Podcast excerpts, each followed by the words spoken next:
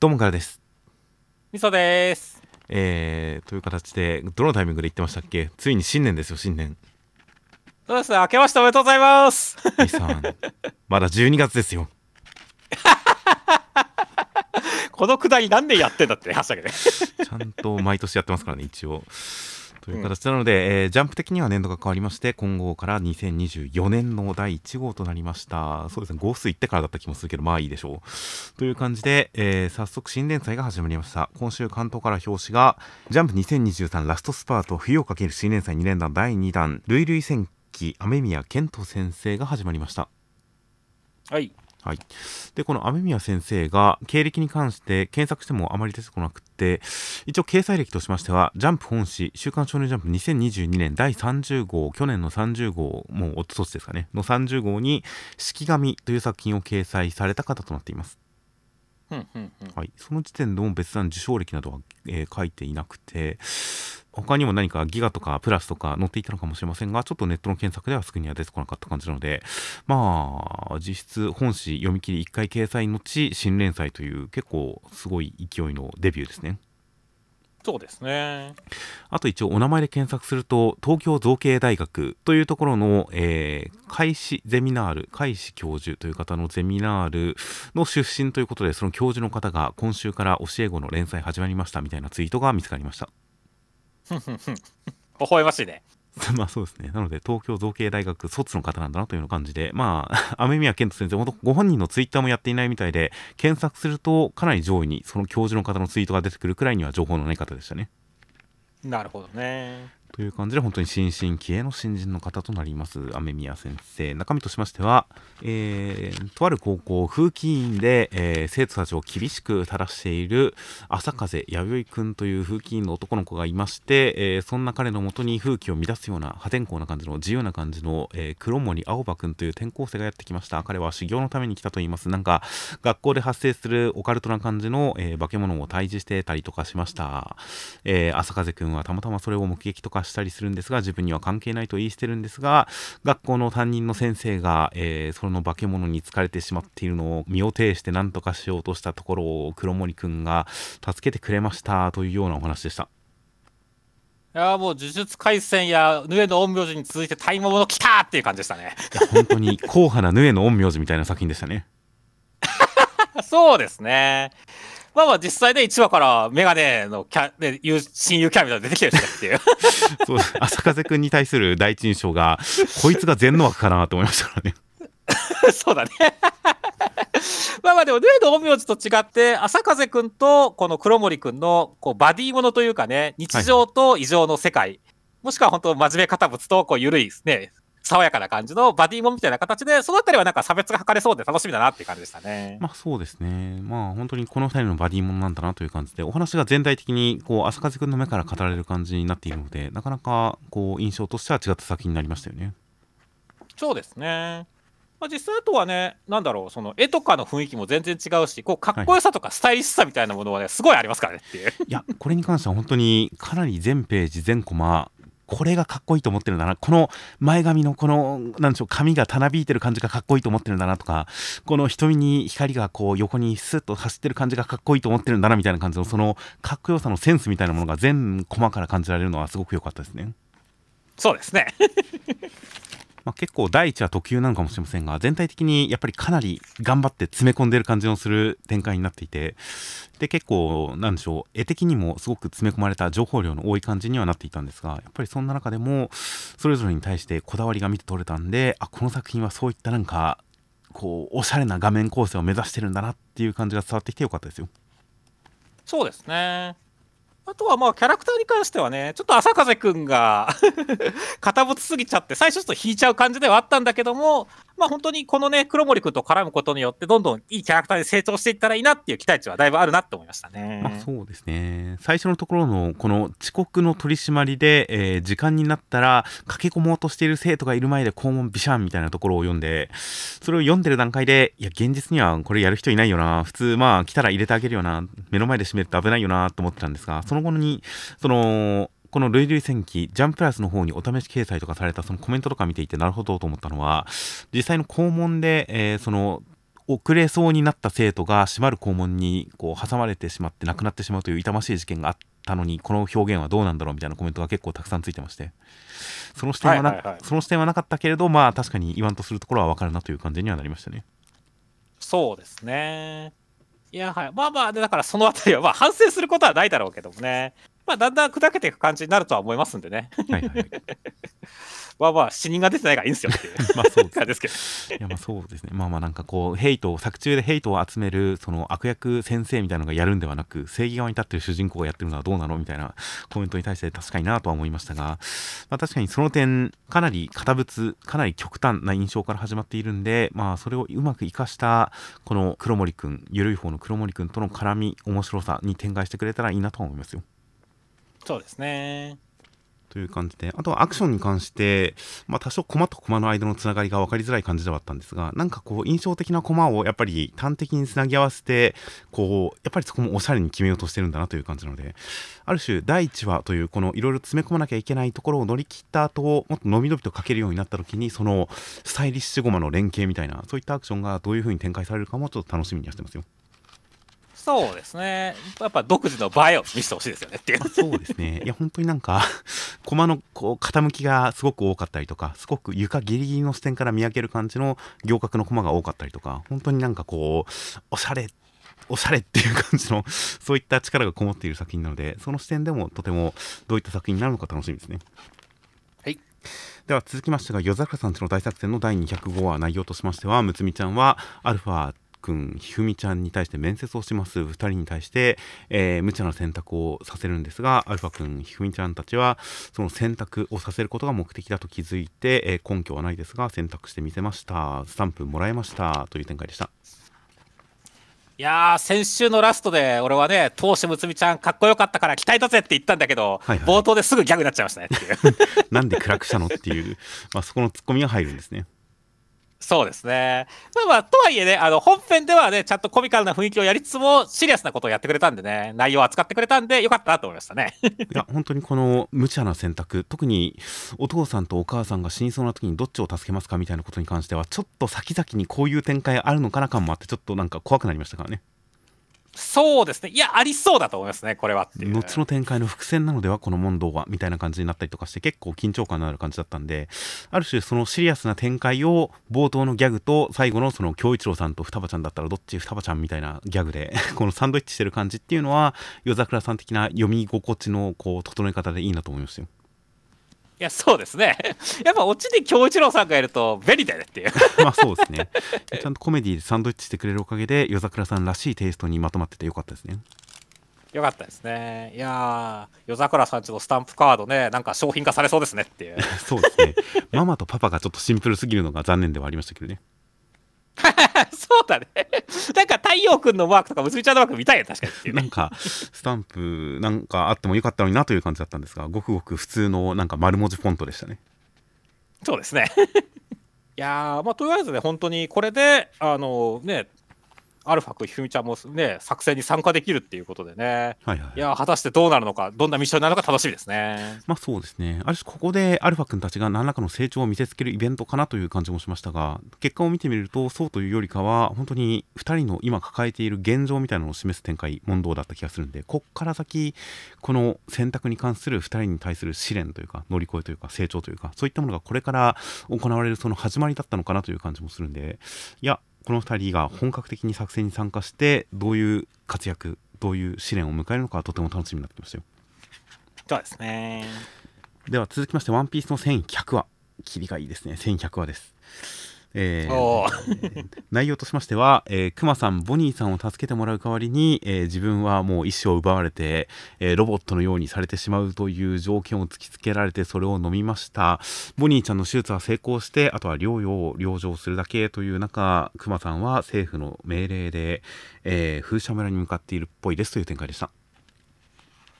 いやー、サターン星がアクアみたいな契約してきて、この野郎って思いましたね。いやー、本当に、なんかこう、体はそのまま意識を奪われる、意志を奪われるって、本当にちょっと想像するだに怖いですからね。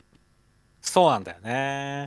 いや、でもそれに対してでもね、クマさんがありがとう、ボニーの病気が治る俺はどんな運命でも受けるって泣いてるところに関しては、クマさんっていう感じでちょっと泣きそうになりましたね、こっちもっていうね。まあ、そうですね幼い頃から奴隷として家族を奪われてそしてジニーさんを奪われてみたいな展開を全部経てボニーは救えるって思ったんだなと思うと本当に悲しくなってきますけどねそうなんだよね。ただ本当にな、サターン星、マジでここまでヘイトが溜まってくると、マジでエッグヘッド編でちゃんと倒してほしいなっていう気がするんだよねっていう。本当に倒してほしいですし最後本当に今あの謎の行動で、えーマリージョンを目指してるのかな的な現在現在のクマさんに関しても何らかの救いが欲しいですけどねそれは全くもってその通りだよ。ここまで過去編見せられるとね、このまま、なんだろう、悲しいワード終わってほしくないって気持ちはどんどんどんどん強くなってくるねっていう。そうですねクマさんの残していた記憶を見たボニーさんがそなんかそれなりに冷静に振る舞ってることを考えたら何らかの裏の作戦企みがあってもおかしくないような気がするんですけどねまあ、そうだね。とりあえず、そうだね、一応ってベガパンクさんがあの敵ではなかったっていうことに対しては、ね、ちゃんとボニーさんも納得できてるんだなっていうのは分かるけどね。はいはい確かにこの過去を見た後で、あそこまでちょっと気持ちを持ち直してるってのは何かありそうな気がするよねっ。ていう感じもするので、まあ、その辺の逆転も期待しつつまずは風車村にクマさんいたっけみたいななんかしたっけみたいな感じを多分考察では頑張ってるんだろうなと思いつつ僕は来週を待ちます そうだね。いや、本当正直こ、ここまでいろいろ明かされてさ、いろんなことが分かったけどさ、まだね、このクマさんがなぜルフィに味方して出してくれ味方してくれたんだろうみたいなことに関しては全然明かされてないからねっていうまあね。そうですね普通にルフィの存在は知ってはいそうではありますけどねまあそうだね、ドラゴンさんと仲良かったっていうことから、そこは可能性は全然あるけれども、まだあそこにね、本当にだって、キザルとね、一緒になんかキザルさんを止めてまで、あそこで戦って、シャボンティー諸島で戦ってまで、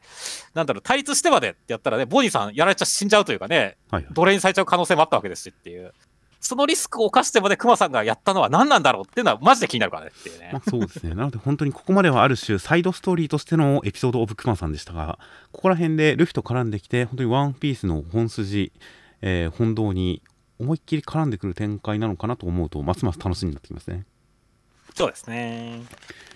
では、えー続きましてセンターカラーです。新感覚ゴルフ青春譚新連載第2回センターカラー大増25ページ。グリーングリーングリーンズという形でセンターカラーは、えークラブを見つめるハック君という一枚でした。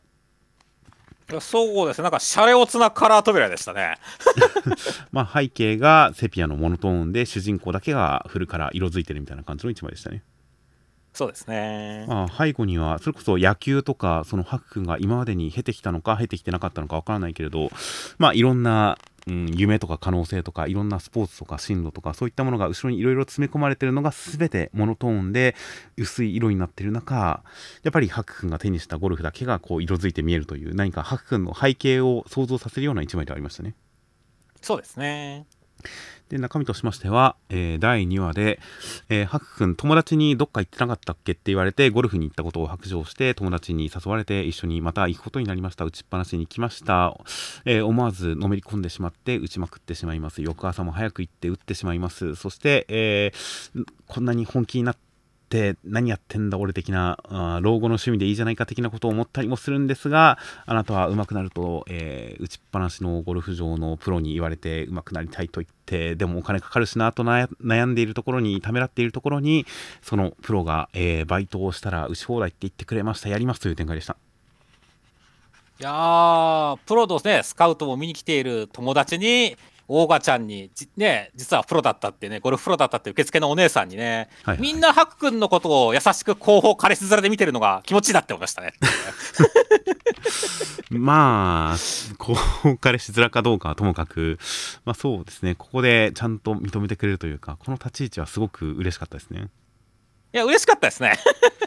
いや、本当だから、この1話だけで、なんかき、俺は先週もオーガちゃんすげえ可愛いって言ったけど、なんか急に、このお姉さん可愛いっていうふうにくら替えそうだったからねっていうい。や、本当にすごく導いてほしいですよね。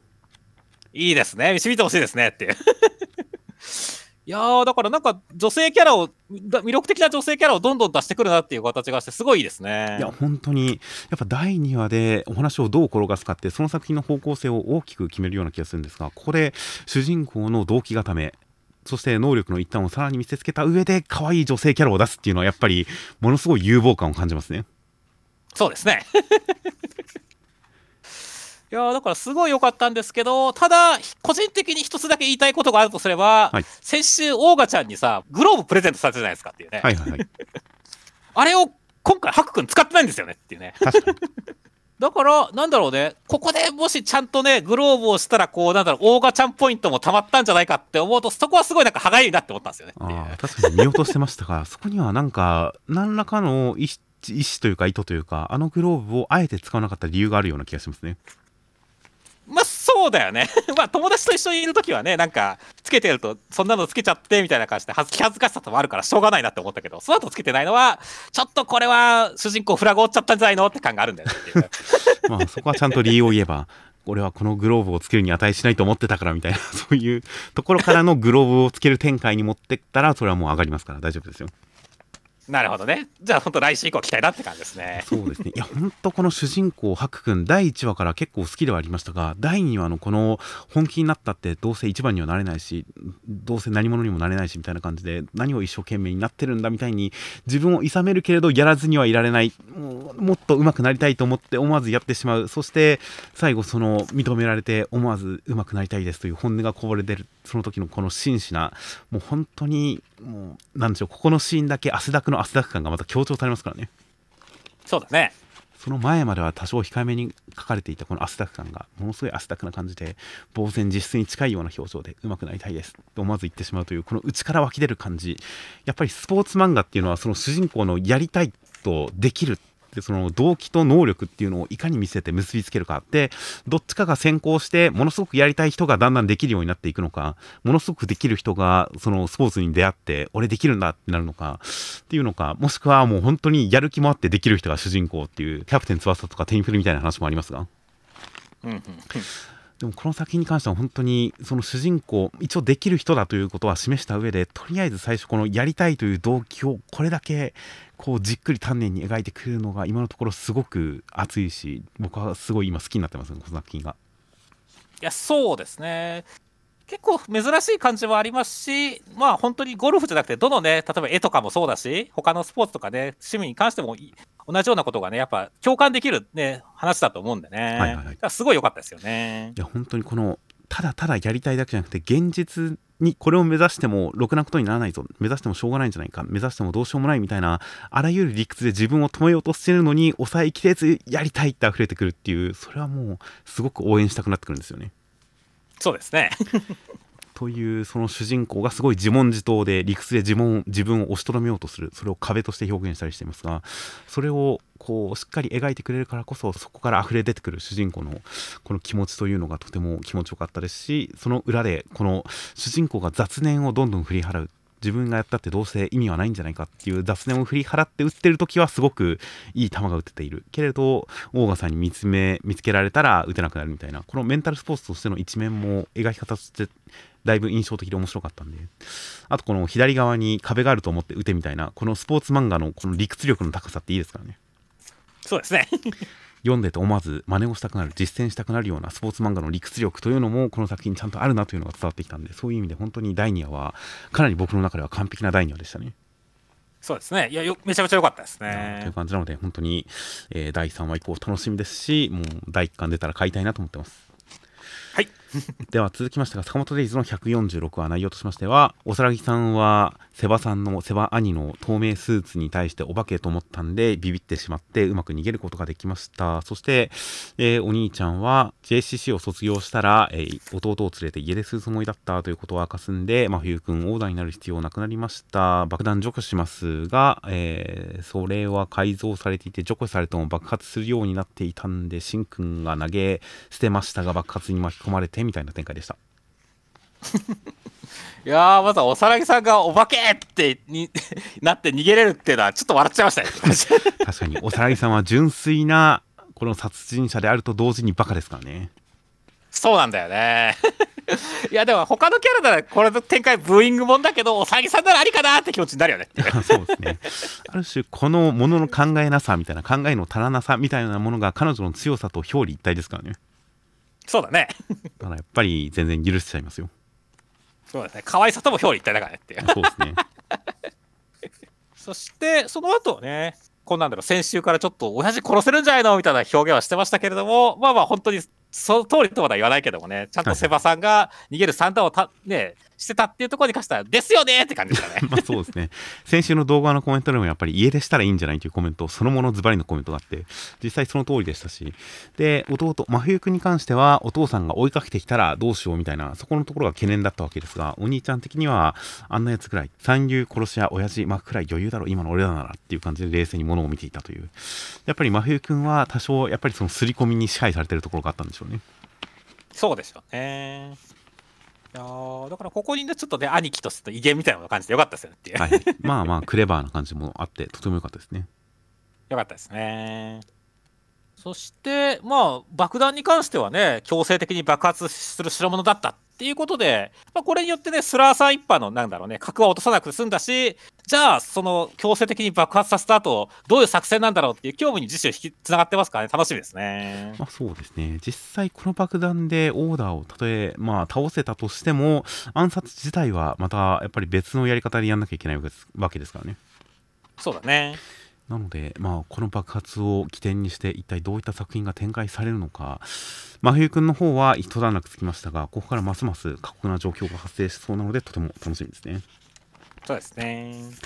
では続きましてが僕のヒーローアカデミアの第408話内容としましては、えー、オール・フォー・ワンさん自分の弟を奪った工藤さんのことを思い起こしてその目とかっちゃんの目が同じ目をしているということで、えー、もうあらゆる作戦すべてあらゆる懸念すべて飲み込んでもう全解放して総取りだっていう感じで、えー、全因解放オール・フォー・ワンという形態になりましてかっちゃん勝てるわけねえだろっていう展開でした。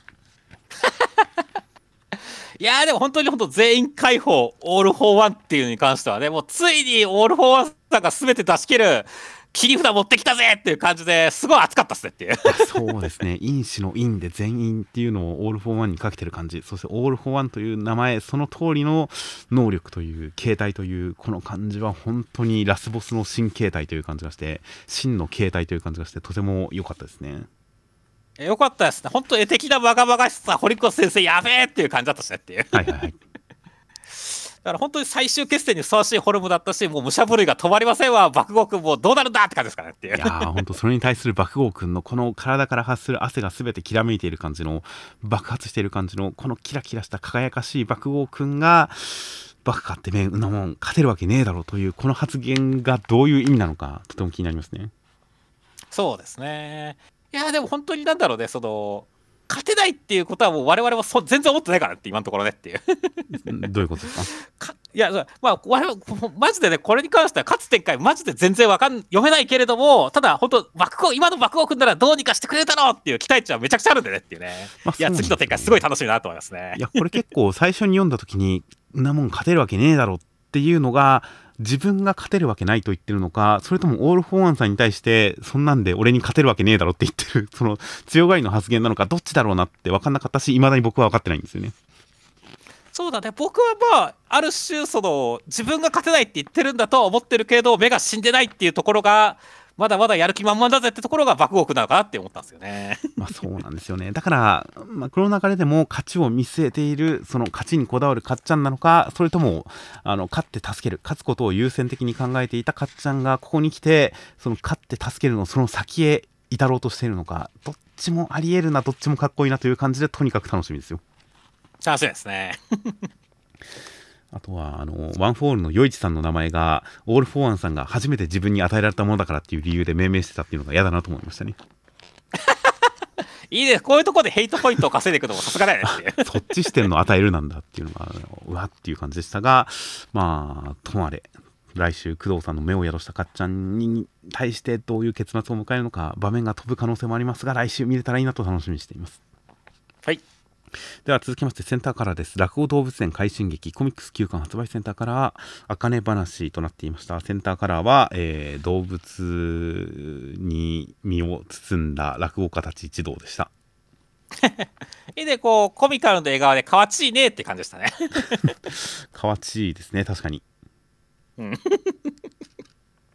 や、まあいいね。俺はこう、なんだろう、ヒカルさんとかがなんかこう、すごい虚無な顔してる感じがすごい好きでやってましたけどね。はいはい、するという感じで、まあ確かに落語、やっぱり基本的にはタヌキ、キツネ、その辺がよく題材になって、あとはまあ馬、馬、馬がしゃべる。犬だと本当に元犬っていう有名なお話があって、犬が人間になっちゃうっていう話ですが、犬、タヌキ、キツネあたりはイメージありますが、馬も当然出てきますが、鶴と熊に関してはパッと浮かばなかったりしますが、まあまあきっと何か落語にちなんだ格好なんだと思います。そうですね。で、えー中身としましては第90話で、えー、六郎兄さんが、えー朝顔さんのやっている勉強会に行きますと、えー、あかねちゃんの動物落語がとても受けていました。女性らしさも生かしています。そして、え2つ目のお披露目のブッキングは大変だという話をしている中あかねちゃんのお父さんが東京に戻ってくるそうですという展開でした。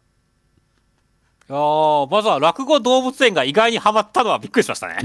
そうですねなんかのひねりが効いてるかと思いきや普通にストレートに受けてたんですねこれそうだね。まあまあ、たぬきあかねちゃんが可愛いから、まあ、それもあるかなって思いましたけどねっていう。まあそうですね完全に全くキャラのわからない新人の落語家さんよりかはこういったある種の色物であろうともキャラクターが立ってる方が人は集まるのかもしれないですねそうですね。いやーでもなんだろうね、さっき俺、たぬきあかねちゃん可愛いって言ったけど、今週一番可愛かったのは、あかねちゃんとじゃんけんして勝ってダブルピースしてるからしさんだったけどねって感じでしたね。いやーこのからしさんコミカルで大好きなんだよねっていう。確かにダブルピースですねまあ普通にパーに対してチョキで勝ったというので両手でこうあざけってる表情なんですけどねそうですね。でも俺にはなんかこう、そこまで喜ぶかって感じなんだけどて。まあまあまあ本当にあかねちゃんに対して勝つっていうことに意味があるんでしょうねなるほどね。いいね、エモいね。他の人相手にこの表情はしないですよ絶対まあそうだろうね。そして、あとはね、今週に関してはもう、お父さん復活っていう感じでしたね。いやついについにこの伝説の存在とされていたお父さんが帰ってくるみたいですからねいや、本物だ、生きてその姿を拝めることになるとは思ってなかったよって感じでしたね。本当にもう永遠に会えないかと永遠に登場しないかと思っていましたがお父さんついに東京にというかあかねちゃんに会う、うん、普通にキャラクターと絡むらしいんでもうドキドキしてきますよいや、そうですね。いろいろとやぶよもありましてって。いや、まあ、町長さんとかね、昔の馴染みに会うのはいいけど、まず家族と会ってくれって感じだけどね。そうですね落語家として頑張ってるあかねちゃんに対して何て言うのか、まあ、気になりますからねそうですね。いや、本当にだから、もちろん町長さんとの会話楽しみだけど、あかねちゃんと何話すのかマジで気になってるからね、俺はって。まあ、そうですね お父さんのある種復讐のために始まったあかねちゃんの落語道具ではありますがそもそもお父さんが落語家を廃業した理由というのが実際の流れというのが未だに分かっていないのでその辺確実に改めて語られると思うのでようやく僕の中でのこのあかね話というお話の全貌が見えてくる時がついに来るのかとかなり盛り上がってますよそうですね。ワクワクしてますね。では続きましてがアオのハコの第128話内容としましては、えー、大喜くん兵藤さんのところの練習兵藤さんと一緒に練習しまして、えーまあ、足の速さを生かせみたいなことを言われます練習します一緒にご飯に行きまして、えー相変わらず大喜くんの彼女のことが気になるみたいですが不倫かもしれないという展開でしたいやー、まずはね、兵藤さん、俺のスマッシュが取れれば、日本中のスマッシュが取れるぞってのはめちゃくちゃかっこよかったですね。まあそうですね兵藤さんこのひょうひょうとした感じでありつつ強者としてのある種プライドと自負もちゃんとあるというのがとてもいいですねそうだね。だから人格者だと思ったし、もう指導者の才能もあるのではって感じだったよねっていう。はいはいはい、いやここで的確に足の速さが武器だと見抜いてそれを生かすようにアドバイスしてきたりとか本当にいやすごく優秀というかすごい人なんだなというのが伝わってきますよそうですね。そしてあと今週もう一個驚いたのが、この、あかりちゃんがね、その、私はあれを取れるようになりたいんだっていうセリフに関しては、めちゃくちゃ、こいつすげえなって感じだったんだよね。これはなんか具体的な理由がありそうですよねありそうだよね。でもすごくない？だって、ね、男子でも取れない。てか、むしろ取れたら日本中のスマッシュが取れるとまで言ってるスマッシュを取れるようになりたい女子ってさ、はいすごいこう、豪気というか豪胆だと思うし、いはいはいはいや、これだけなんかこう、これをさらりと言える女子だったら、千夏先輩の対抗馬になれるポテンシャルがあるんだって俺はすごい感心してんだよね。まあまあ意外と理想は高いところにあるというかただなんとなく兄の影響で家族の影響でやっているのかなという思いすら多少多少ありましたがそうではなくて具体的な目的意識があってやってるんだなというので確かにちょっと見直すところではありましたねそうですね。いや、だからどんどんね、魅力を出してって、いや、俺本当にちょっと、こう、千夏先輩の表情を引き出してくれればいいかなくらいの期待値だったけど、いや、もっとがっつり、あの、大喜くを奪うギリギリくらいまで行ってくれっていう気持ちになってきたって感じですね。まあそうですね。なんか実際試合に勝ちたいとかそういったなんか強くなりたいとかそういった目的意識ではなく本当にお兄さんのスマッシュを取りたいっていうのが目的である種競技者というのとは違う方向性なのかなとか勝手に想像していますがそのだとしてもやっぱりそれを目指す上で大喜くんと協力した方がいいところはいっぱいあるでしょうしね。そうだね。そういった意味で自分とは違ったバドミントン道を目指しているあかりちゃんに対して大輝くんが、まあ、刺激を受ける展開もこう交わる展開もあるでしょうしと思うと確かにバドミントンを軸にしてこの2人がさらになんか交わる道が見えたような気がしますね。そうですね。そして、あとはね、本当勘違いっていうか、不倫みたいな妄想展開はいはい。っていうのもめちゃくちゃ面白かったんで、いや、もうあかりちゃん目が離せないなって感じですね。まあそうですね。大輝くんのことがこう悪い男に見えてるんでしょうからね。そうですね。いやーまああながち間違いでもないんですけどね。まあまあまあ、間違いじゃないですね、確かに。いえ全然まあ不倫ではないんですが倫理にはのっとってるんですが、まあ、同居してるというそれを知ったら知ったら絶対びっくりするでしょうからね。間違いないですね。いやーという点で、まあ、この誤解があかりちゃんサイドからの誤解がどういうふうに発展していくのか変わっていくのかはとても楽しみですしやっぱ前半のこの千夏先輩が大輝くんに対して一応あの子もいるんだよねふーんみたいな瞬間を一瞬でも見せてくれたのはちょっと良かったですよそうですね、ここ良かったですね。今後見てみたいなと思いますねこれをですね。では続きましてが呪術廻戦の第244話内容としましては、えー、日車さんの術式で、えー、スクナさんに対するこう裁判を行って術式剥奪もろもろしたいできれば死刑の判決を与えたいというふうに思っていろいろ作戦考えた結果虎杖君の渋谷虐殺の裁判の三審を行うことになりましたという展開でした。いやー、まあ、日車さん絡みの作戦会議を、内容的にも結構面白かったし、はい俺的には草壁さんの年長者らしい有能な仕切りが、やるな、こいつって感じでよかったですね。いや年長者らしいどころか完全にこの作戦を取り仕切ってますからね。そうですね。いや、だだからどんどん見直してるよ、このキャラクターって感じだったね。いや、そうなんですよね。だから、美和ちゃんとかからもすごく舐められてるっていう感じで、作中でも舐められてる立場の人、読者的にも、まあ結構小物感で見てる人というのが、作戦においてはものすごく誰よりも冷静で、俯瞰的に物事を見て、決断を下していけているというあたりに、この人のいろんな才能、強さ以外のいろんな才能みたいなものが見られて、結構、なんかこのキャラの多角的な描き方は、いいかっこよさの描き方だなと思いましたね。そうですね。あとはもう本当に美和ちゃんが雑魚すぎたことと、あの、ね、長宗を教えるの下手だからって言った時の長宗さんのびっくりが俺は面白かったですねっていう。ここはちょっともう最初あのスマホでジャンププラスで月曜日にこれ読んでる時にこの長宗さんの顔は本当にズームアップしちゃいましたもんね そうですね。あの、顔芸うまいからねっていう感じですね。いやーもう本当これはお兄ちゃんですよ本当にお兄ちゃんですね。そして、まあ、本当にね、スクナさんとね、あのバトルっていうところもちゃんと最初アクションが楽しかったし、はいはい。まあ、引き込んだ後にどうなるのかっていう感じですけれども、ただ、スクナさんはマジで、そうなんだろう、この余裕の表情というかね、これなの想定内だぜみたいな顔してるんで、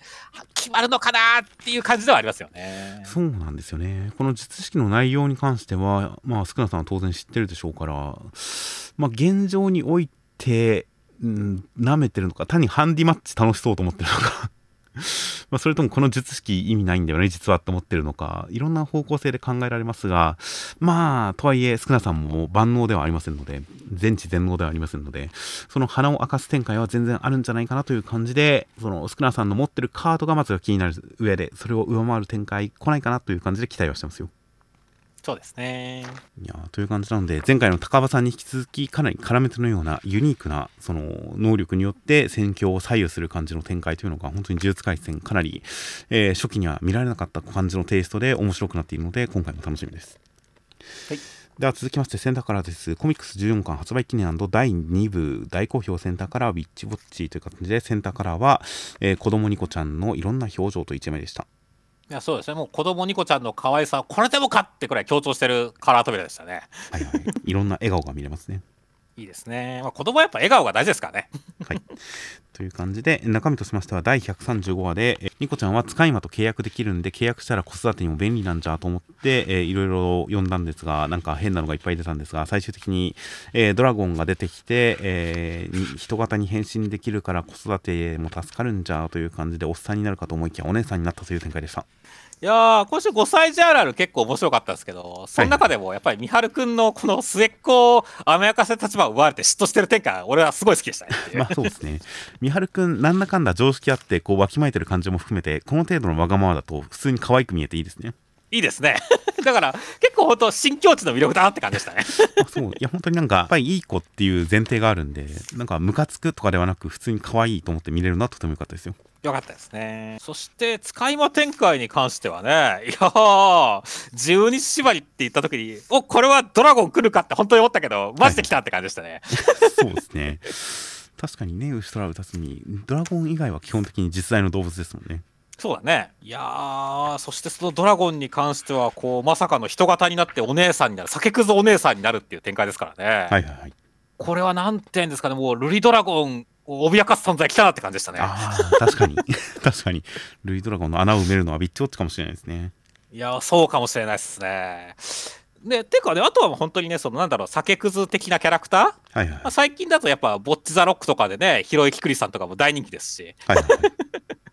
あとはでも顔がいいだけど、なんだろう、動物系クズキャラといえばね、もうヤンバガのヤニネコも大人気ですしっていう。なるほど。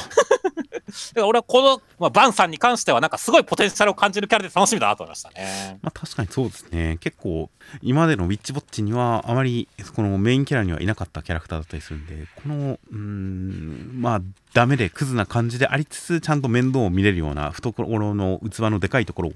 見せてくれるようだったらかなりいいキャラになりそうな気もするんであとはまあ、うん、男性陣に対するある種のこう精神を揺さぶる展開もあるかもしれませんのでそういう点でもいろいろと広がりそうなのは楽しみですね。楽しみですね。では続きまして、キルアオの第32話、内容としましては、えー、のれんちゃん恋バナをして、えーでもまあ、大神さんに対する気持ちはおじさんに対する安心感みたいなものだし、みたいな感じだったんですが、翌朝、おとなしい方の乙姫さんと海岸で出会って話した結果、えーもしかしてこれ恋心って思い始めますという展開でした。まずはね、部長が天馬くんとの話をね、聞かれて、まあなんか積極的に流されてるっていう感じになっちゃって、もう周りから付き合ってるんじゃね？みたいな感じ言われるのは、実に部長らしくていいなって思いましたね。まあ、らしさはともかくとして、本当に本人的には全然付き合ってない前提、付き合ってない認識だけど、いや、普通に一緒に下校したり、お弁当作ってあげたり、ユニフォームズッケン縫ったりしてやってるだけだよ、みたいな感じの無自覚な感じっていうのは、ある種、この、なんか、ちょろさも含めて可愛かったですね。そうですね。いいね、婦人バッシグラでもう諦めろ、お前が婦人だっていうツッコミよかったしねっていう。そうですね。いや、俺もなんかそんな気持ちだったからねっていう。まあまあまあ、いや、これを流されて、ここまでやってるのに付き合ってる認識がないっていう、その危うさも含めて、ちょっと魅力的に映りましたよ。そうですね。そして、大神さんの方は本当、まあ、熟女キャラとしてはいはい。主張していくことによって、まあ、難を逃れたって感じでしたね。まあ、そうですね。いや、本当に大神さん、今後、元奥さんとかとの絡みの展開とかもある可能性があるんで、そうなってくると、この熟女好きという設定が、後々尾を引きそうな感じもするんで、やっぱ大神さんの大人サイドの人間関係を、子供サイドとも絡めつつ広げるときに、この熟熟女好き設定はいい感じに足を引っ張ってくれそうなのが楽しみですよ。そうですね。今後に期待ですよね。そして、あとは本当、ノレちゃんの方も、まあまあ、なんだろう、乙姫さんのね、こうと絡むことによって気持ちに変化が出てくるっていうところに関しては、めちゃめちゃなんか、期待通りの展開だなと思いましたし、はいはいはい。それに気づくところが波ザッパーンっていうのがなんかシュールでよかったっ感じでしたね。いや本当に新しいヒロインが登場したことによって恋心を改めて自覚するみたいな展開だけであればごくごくまっとうな恋愛もののラブコメなんですがその最後ののれんちゃんのこの表情本当になんかとぼけた感じの不審な感じの表情でもしかして好きなの私みたいな感じのこのなんか全然恋愛じゃない感じの表情とかを含めて考えるとその王道ラブコメとは違った面白さがにじんでてすごく先の展開気になりますね。楽しみですね。では続きましてが、アンデッド・アンラックの第186話、内容としましては、風子ちゃんの作った、えーラーメンというのは、バンバさんが猫舌だというのを見抜いて、冷ましてあげたラーメンでした。それを食べたバンバさんは、えー最高のラーメンというのは相手のことを思いやっての一杯だということに気がつきまして、病床で、えー余命わずかになっているお母さんのもとに駆けつけて、病人でも食べられるラーメンを作ってあげることができました。ありがとう。恩返しするっていうんで、太陽にいるアンディのところに出前ですという展開でした。いやー、先週のガルチャですよ当たりましたね。やっぱあの猫舌描写は伏線でしたね。そうですね。食べる人のことをか考えて心を込めて作ったものが最強の料理だっていうのは、なんだろう、手役がつきまくった表現ではあるけれども、やっぱ感動するしいいなって思いましたね。まあそうですね。それもまたちゃんとバンバさんのこの、うん、人生観とお母さんとの展開に結びつけて表現してくれたんで、本当にいい話だなという感じにまとまりましたよ。そうですね。いやー、そしてまあ、それを経てのね、この、宇宙の果てで出前でも仏さんぶっ飛ばせも何でもごされじゃってお願いしますっていう展開がクソ笑いましたね。でしたねそうですね。ものの例えで言ってるけど、例えじゃないっていう。これはいいですね。よかったですね。だから本当にそのまま早速宇宙の果てまで出前に行くっていう展開ですからね。いやちょっとどういう、今度は何が始まるんだ下町ロケットでも始まるんかみたいな感じで楽しみですねっていう。確かに宇宙船を作る展開ですからね。まあ SF だとそれこそ下町ロケットとかもそうですし、あとはファンタジー世界にはなりますが、あの王立宇宙軍とかいろいろ宇宙船作るものの SF って結構ありますからね。そうですね。いや単純にユニオンの超科学力でいけました能力使いますっていうだけではないやっぱり科学ミッションものとしての展開もありそうでちょっと期待したくはなってきますねそうですね。いやバンバさんも完全に新キャラ前のループでは全然キャラクターが分からなかった方が今回加入していますので本当にまた新しいキャラクター同士の絡み新しい風が吹く中でどういった展開になるのかとても楽しみですよですね。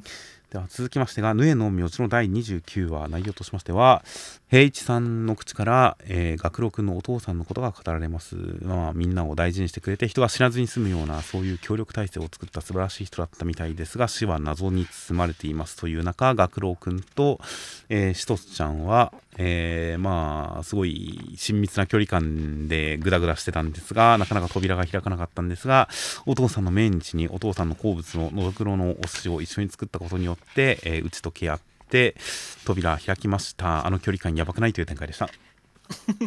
いやもう、え、てか、つ、つながったいのあれでやばっていうのが、まんま読者の感想でしたね。そうですね。これを菅生先輩が言うっていうのもまた良かったですけどね。よかったですね。まあ実際、周防先輩からすれば、新たな恋敵強すぎみたいな感じですからねまあそうですね。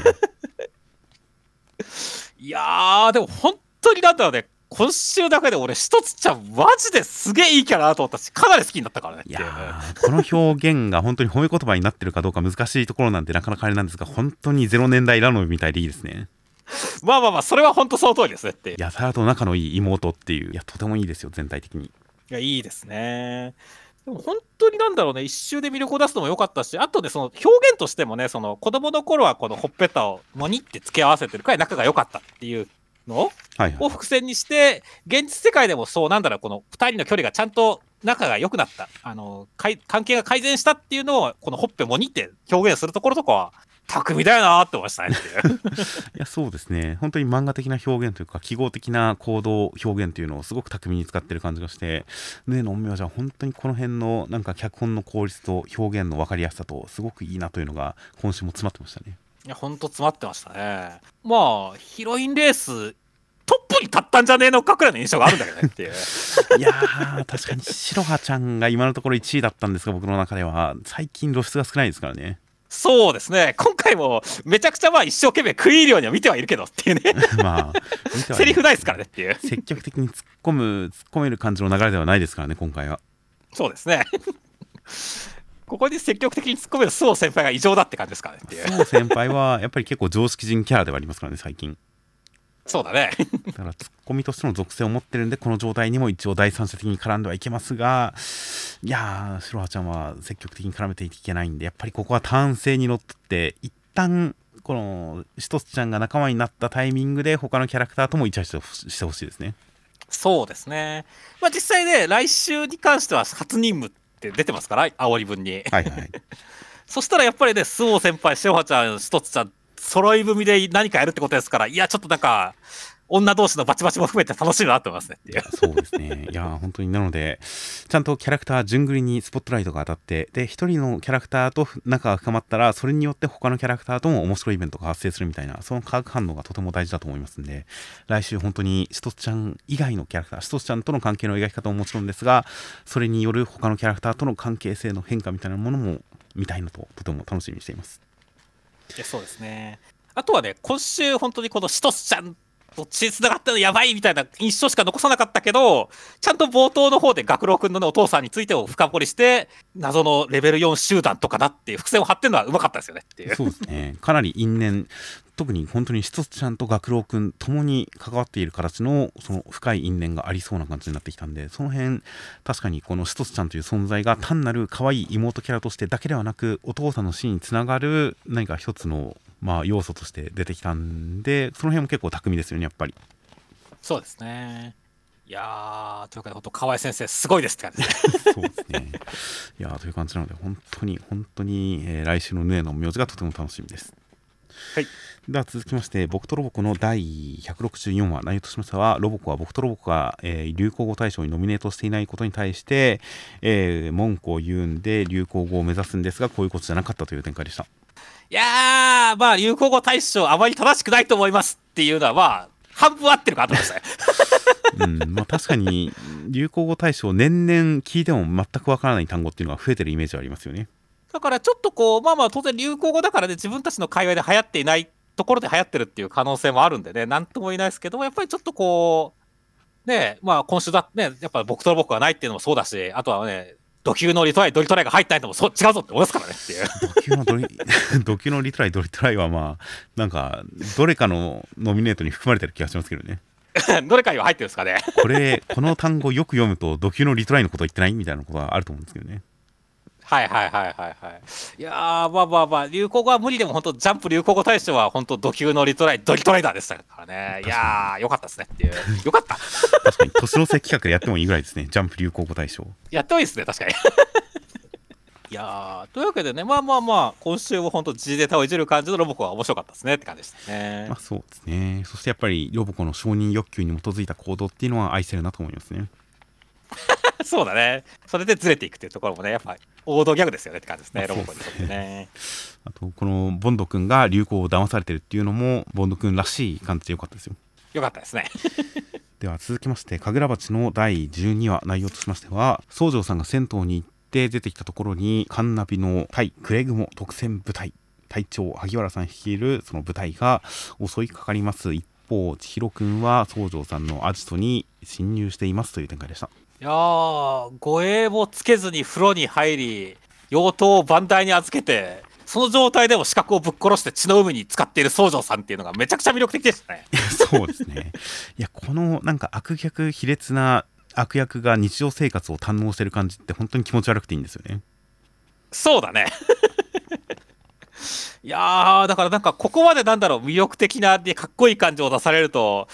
カンナビ、マジで先週懸念した全滅展開あるんじゃないかなって、ちょっとわさわさしてますねって感じですね。そうですね、宗城さん、カンナビに対しても本当にこの余裕の振る舞いという感じで、そして千尋君ともう一度戦わなければって言ってる感じも含めて、ちょっともう、勝機は全く当然見えないですが、メタ的な意味でも全く勝つ展開は予想ができないですが、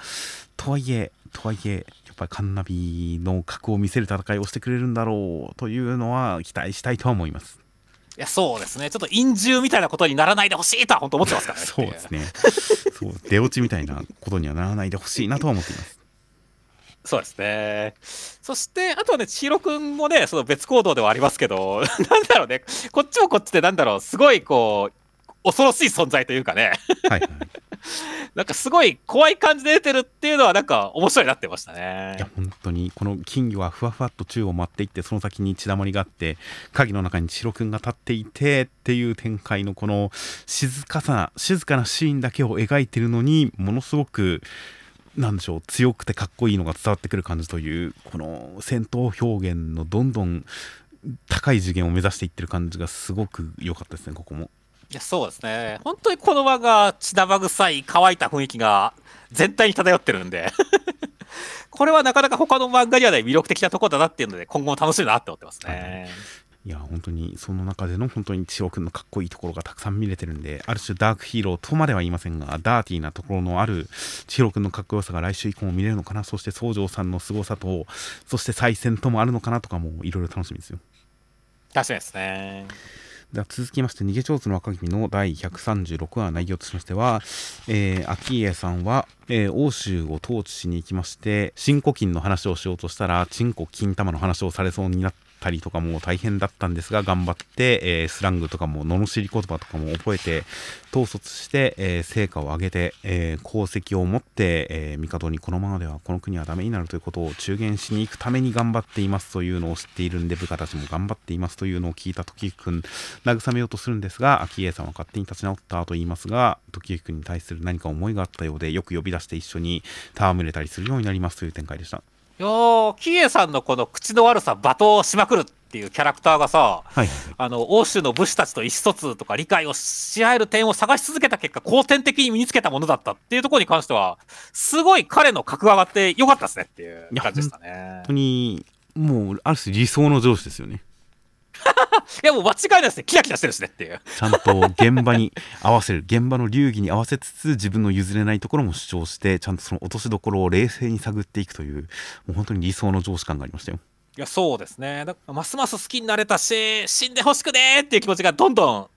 湧き上がってきましたね。今週の最後のこの時行君たちと戯れるようになった穏やかな表情をする秋家さんというのが全部不吉なフラグに見えてしょうがないんですけどねいや、ほんとそうなんだよね。ちょっと歴史に関してはちょっと分かってないから、昭恵さんが最後どうなるか分かんないけど、最終的に高氏さんが幕府を開くことだけは分かってるんで、ほんとどうなるんだ、昭恵さんって感じになってるからねっていう。いなので、展開として本当にこれだけ時行君と仲良くなって、った人が死んでしまったら悲しいなっていうのとあともう一つはこれだけこの欧州武士を統治する統括する難しさというのを語って時行君たちに癒しを求めていた秋家さんが何か本人の美徳に反する決断をしなければならない立場に立たされるんじゃとかいろいろ勝手に想像してヒヤヒヤしてますよ。そうなんですよね。いやだからなんだろう、そういったところも含めて、どんどんね、次へのこう引きになってるというか、ね、魅力につながってってるんでね、い。や、楽しいなって思いますね。まあそうですね、本当に昭恵さんのことが、まあ、人としてかっこいいとかではなくて、本当に人として好きになる展開、それと時行君が仲良くなって嬉しいという展開で、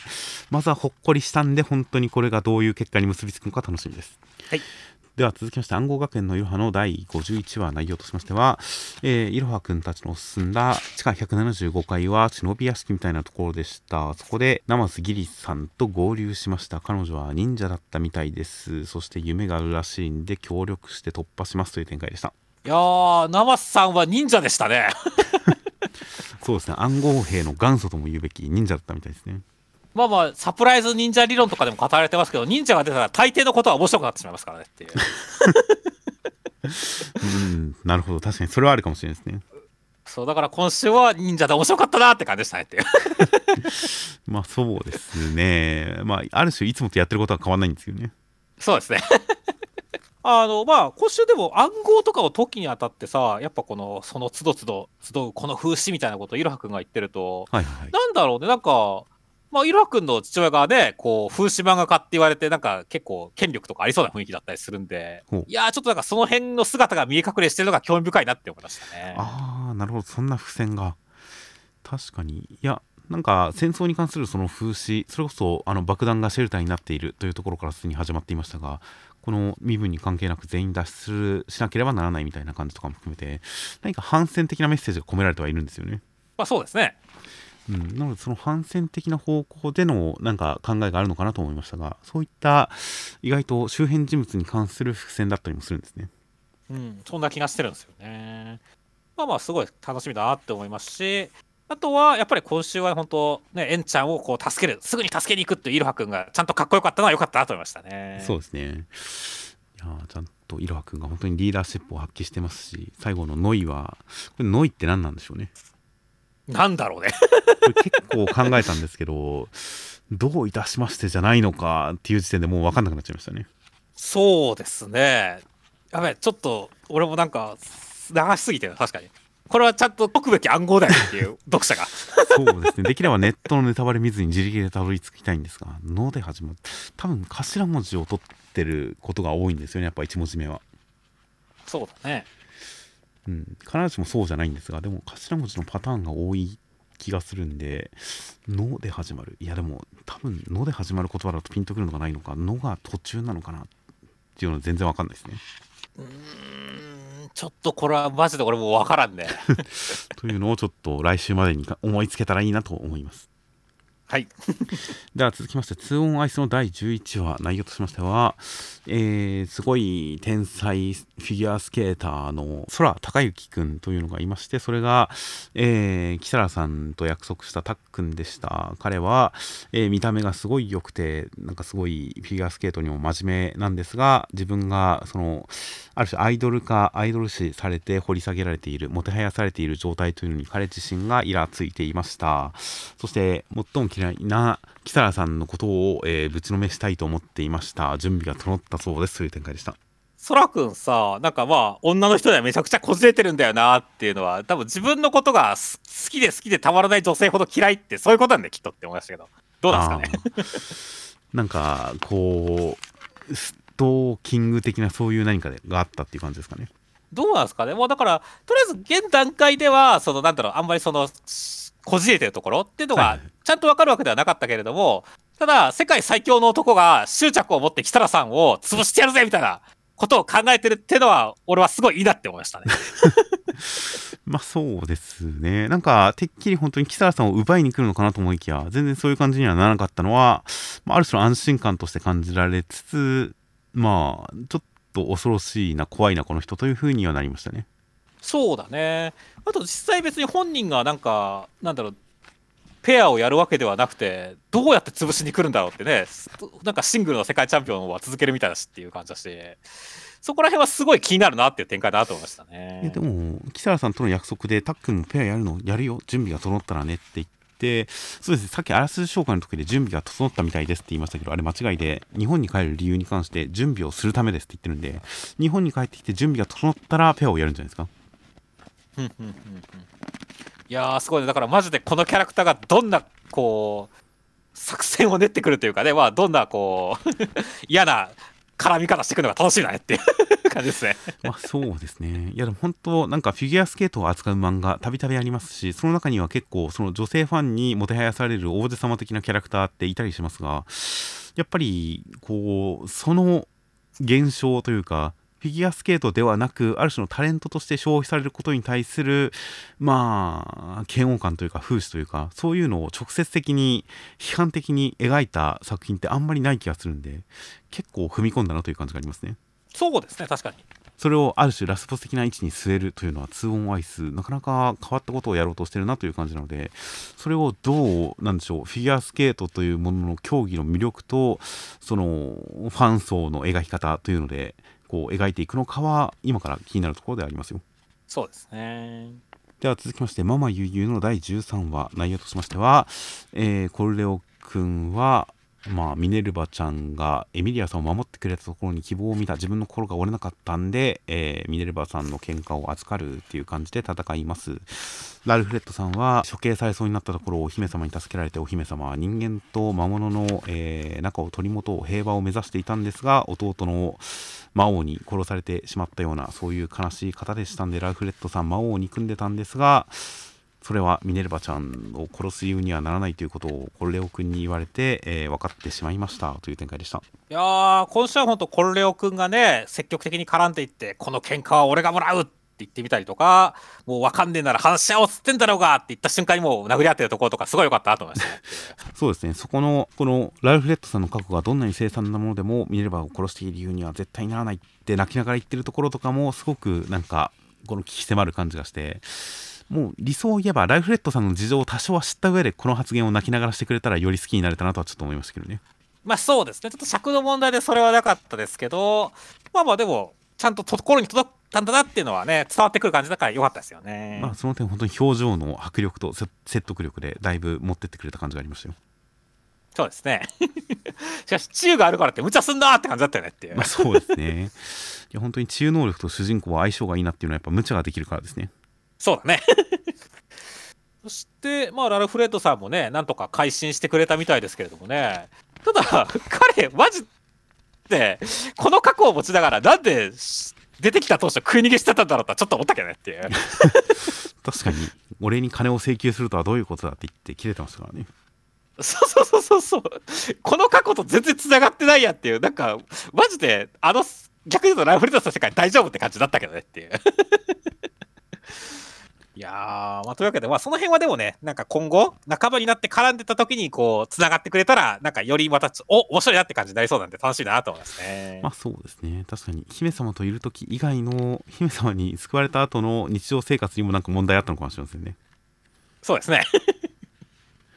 そしたら、まあ、なんだろうね、この異世界ギャップみたいなのが楽しめそうでたいいなってますからねって。そうですねいや本当コレオ君にはぜひラフレットさんの過去を聞いた上でやっぱ涙を流すなりなんなりっていうその心の通い合いみたいなものをぜひ見せてほしいなと思っているんでその点でもラフレットさん一応その圧力というかミネルヴァちゃん殺しに関しては解決しましたがこの先本当に仲間となるようなそういった展開が改めてあってもいいんじゃないかなというふうには期待してますねそうですね。では続きまして「あすみかける」の第24話内容としましてはニト君いろいろ有名になっていった中おじいちゃんの介護施設の方に行ったら総合をやっているという人に介護士の人に出会いました。その方は黒沼翔太郎さんという方で、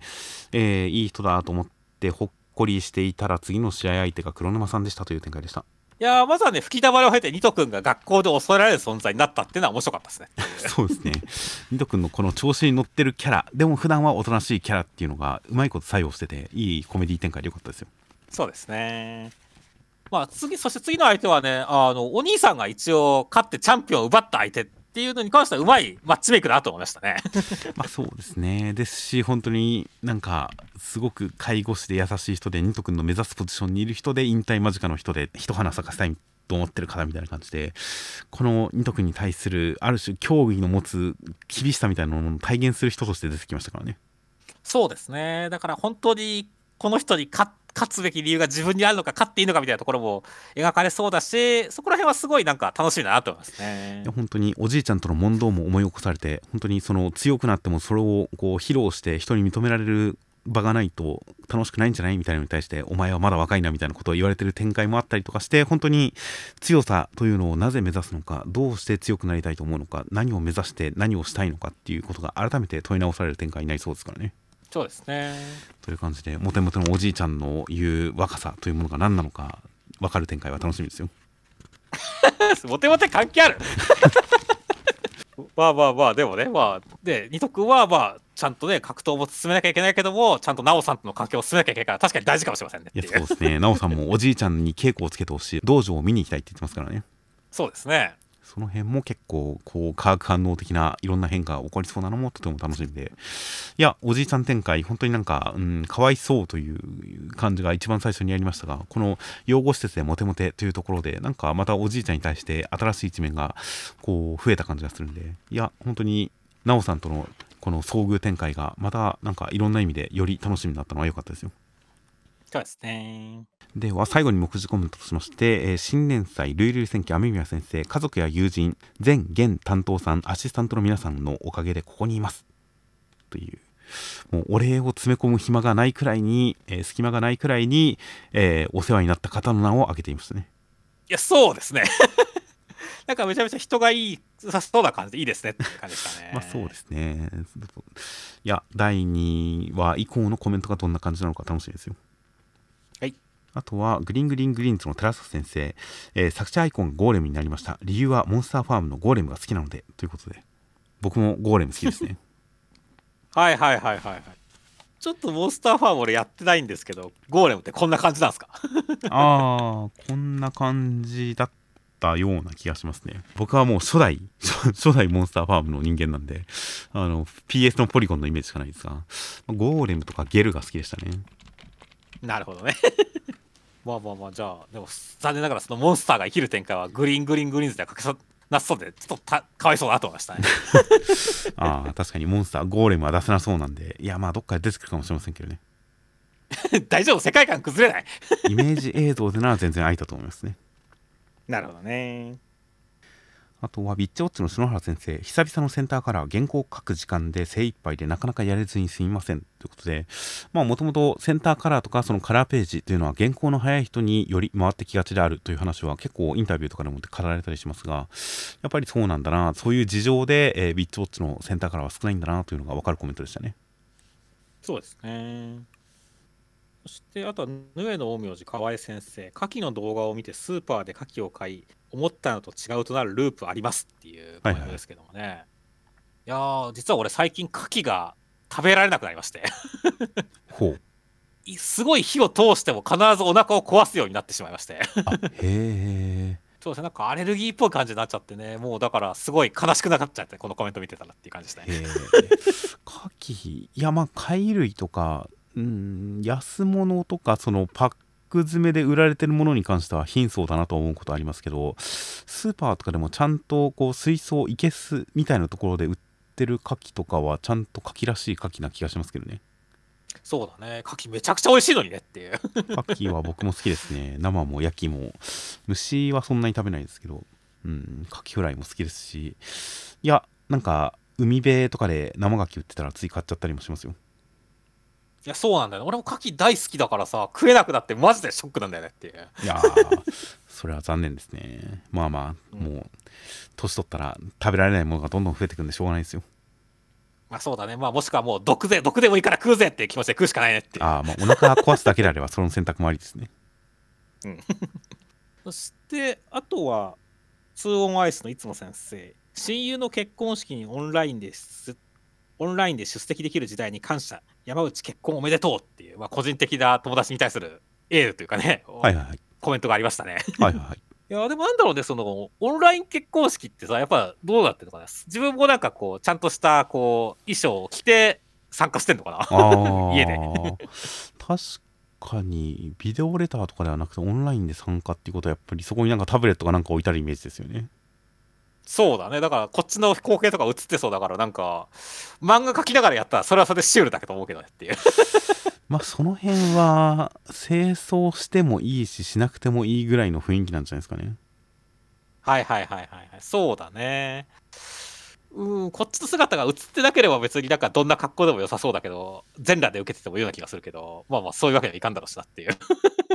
だからどんな感じなんだろうってのは想像してちょっと面白かったまあなと思いましたそうね。ですねいや実際のところ全然わかんないですが個人的な感覚で想像すれば別にあの普段着でも OK な気はしますけどねなんか気持ち的にはうんうんそうだね。いやーまあというわけでちょっとオンライン結婚式、ちょっと一回どんな感じだか見てみたいなって思いました、ね。確かに結構初耳でへえっていう感じですね、うんあとはジュース回線芥見先生漫才は趣味で書き溜めていた真空ジェシカさん型のネタを調整して流用しましたということで前回のあの高場さんと賢弱さんの漫才は、えー、芥見先生が趣味で書き溜めていたものを流用したんですね なるほどね。趣味でまあ、まあ、芥見先生お笑い好きなんだろうなってのは、まあ、確かにありますからねって。まあそうですね。そうですね。それは趣味、まあ趣味か。漫画家ですもんね。趣味ですよね。実益を兼ねてるけど趣味ですよね。そうですね。いやーという感じなので素敵な趣味だなと思いました。はい。では、えー来週が、えー関東から表紙がボニーを取り巻く大いなる因縁1100話突破記念表紙関東からワンピースということで、来週が突破記念なんですね。今週1100話だったんだけどね。うん来週1101話だから実際突破しましたね、来週。うん。あとはセンターカラーが、えーネオオカルティックアクション新連載第2回センターカラー大蔵25ページ類類戦記と、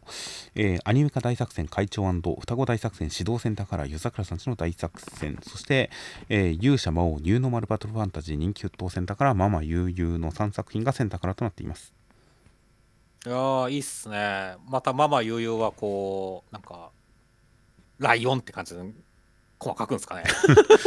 そうですね、ライオン風なイメージなのか、それとも女性キャラも増えましたから、耳麗しいキャラも増えましたから、その辺のカラーにしてくれるのか、とても楽しみですね。そうですね。では、えー先週のコメントの方をちょっと見ていきます。えーまあ、先週、新連載グリーングリーングリーンズに関するコメントがいろいろありましたね。そうですね。ゴルフは他人と直接駆け引きがあるスポーツじゃないから、漫画家として地味になりやすそうみたいなコメントがあったりしましたけど、はいはいはい。個人的にはね、まあ、寺坂先生の持ち味っていうのは、キャラの情緒とかね、そういったものをこう細かい情緒みたいなのをポエミーな文章で発散することだと思うんでね。いや、逆にその、他人との直接的な駆け引きがないからこそ、自分に向き合うスポーツだからこそ入るんじゃないかっていう予想はあるなと思ってるんですけどね。はいま、実際今週のところでもあの自分自身に対する自問自答の派手に打ってるショットはうまくいくけれど、えーヒロインに見られて打てなくなってしまうみたいな感じでそのメンタリティーのところがすごく重要な感じで描写されてましたからね。そうですね。試合に関してもそういった単純な勝ち負け技能の競い合いという以外にもやっぱりそのメンタリティ自分自身のメンタリティの部分が深く描かれそうな感じがあるんでその辺は確かに単純な他者との競い合いを超えた何かが描かれそうで楽しみですね。楽しみですね。そして、あとはまあカラー扉へのね、ところのコメントとかで、はいはい。右上の人、パターを持っているのはきっとシャイニングロードが見えるに違いないっていうコメントがあって、はいはい。はいいやー、やっぱりジャンプのゴルフ漫画といえば、最初にやっぱライジングインパクトが込めるねって、このコメント見てるとき思いましたけど、はいはい。はいなんとまさか、ライジングインパクトアニメ化するってニュース来ましたね。今収録が金曜、えー12月8日金曜時点なんで今日発表されましたネットフリックス限定で、えー、ライジングインパクトアニメ化というこれは当然あれですよね。このグリーングリーングリーンズの宣伝のためですよね。いやいや、まあ、全然と、とんでもゴルフ漫画と、ちゃんと地に足がついたゴルフ漫画と違いありまくりやんっていう感じだけど。いやライジングインパクトを見て楽しかったらグリーングリーングリーンズも読んでねみたいな感じだと思うんですがいや本当にいや結構最近昔のジャンプ作品僕の子供の頃の僕らの子供の頃のジャンプ作品が結構映像化、えーされるタイミングが多かったりとかして次はあれだなこれだなあれやってほしいなこれやってほしいなと友達とよく、えーいろんな余談話をしますがやっぱりライジングインパクトって結構上位に来てましたからねそうですね。結構やっぱ、今の価格でやると結構映えそうな感じもあるしねっていうね。うんなので結構そうですね順当な感じに来たなという感じですがやっぱりやってくれて本当に嬉しいなという感じではありますよいや、ほんとそうですね。いやー。このまま鈴木仲間先生、混合バンチョとかもアニメ化しようぜって感じだけどね。個人的にはブリザードアクセルの方が見たいですけどねあー、さ、確かにな。ブリザードアクセルも映えるよな、あれ。ブリザードアクセルはめちゃくちゃそれこそユーリオンアイスとかフィギュアスケートアニメあったりしますがいやーいいと思うんですけどねそうですね。いやーでも本当にこの令和の時代何が起こるか分かんねえって感じになってるっていう。ということで僕の中でアニメ化してほしい作品第1位はボンボン坂高校演劇部なんで次はやお願いしますという感じですねなるほどね。ネットフリックスお願いしますって感じですねただまあ。鈴木中場先生ほど現役で活躍されてる方ではないというのがもしかしたらネックなのかもしれませんがそれはそれとして本当にボンボン坂のアニメ化を楽しみにしています僕ははい。あとはグリーングリーングリーンズだと、えーこの導入ならもともと才能マンという設定より狂気の努力マンの設定にしてほしかったというコメントがありまして、まあ、主人公のハックンに関して、まあ、才能がすごいという感じよりもその努力がすごいという感じの見せ方の方が良かったんじゃないかというようなコメントがありましたが一応子供の頃キャッチボールに関してその野球部のエースよりもずっと長くキャッチボールやってたバッティングセンターでもこだわっていたみたいな感じでやり込む性格というのは結構描かれたんですよね。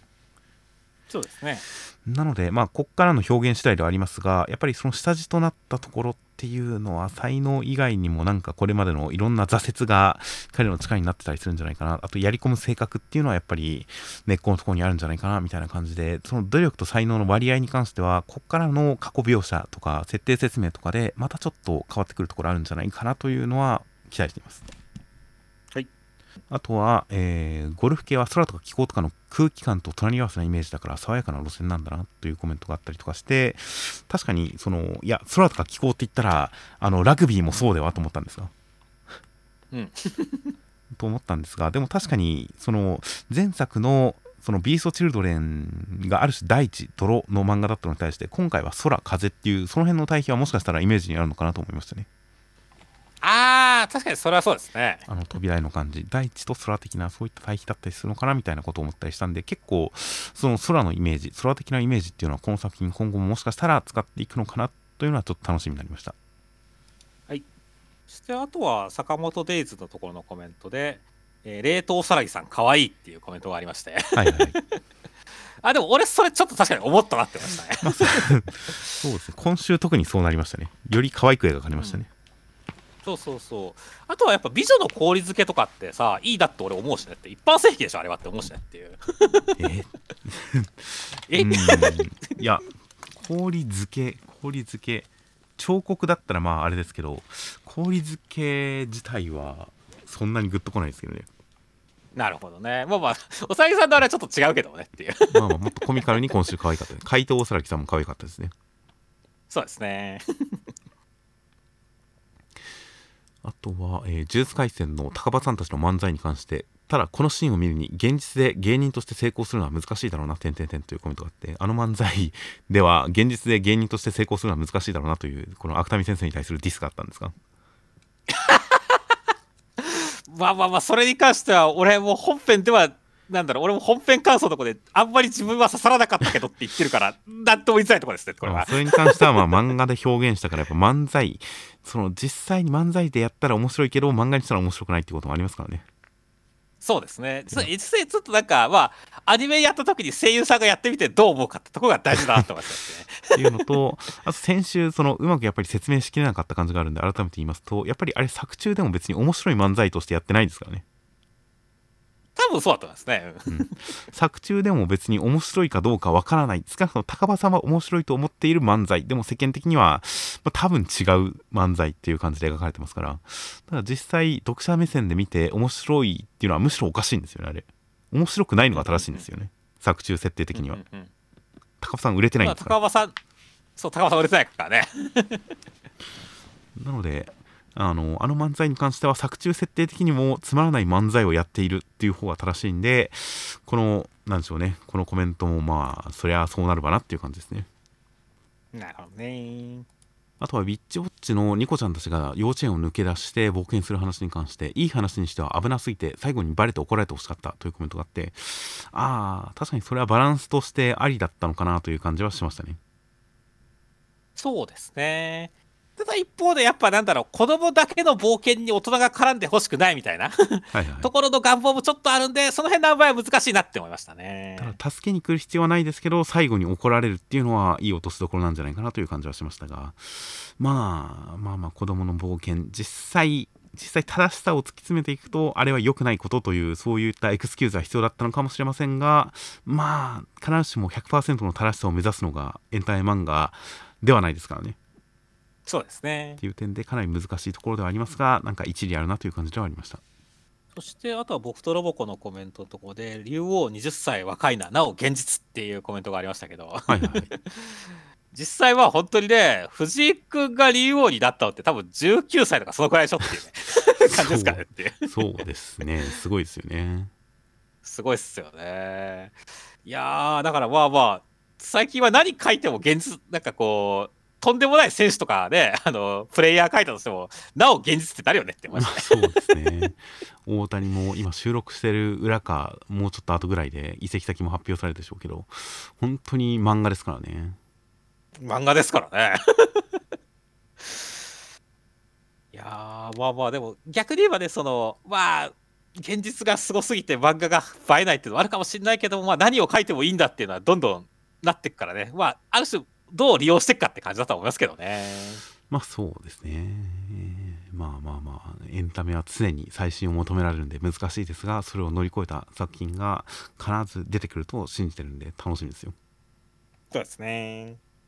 という感じで、えー、あとはまあまあ皆さん2023年度は、えー、ありがとうございましたという その年末の挨拶のコメントもたくさんありまして本当に昨年は大変お世話になりましたね。本当にありがとうございますって感じですね。本当に今年もよろしくお願いいたしますという感じですが、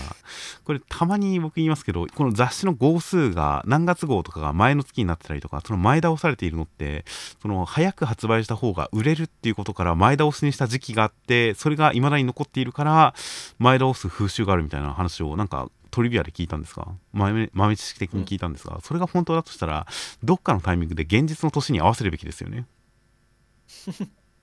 まあなんかそろそろ合わせてもいいのかなって気がするよね。普通に1月初めて発売する号が1号でいいと思うんですよね。うん。悪しき風習を捨て。普通に。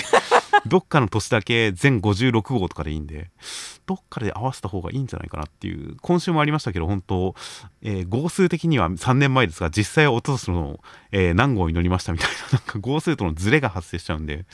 なんか利便性の意味でも絶対合わせた方がいいと思うんだけどなと思ったりするんですがまあとりあえずは今年もよろしくお願いいたしますという感じで先週の広告いただいたのが黒沢さんナインテラさんトミリーさん笹田さんの4名の方からいただきました。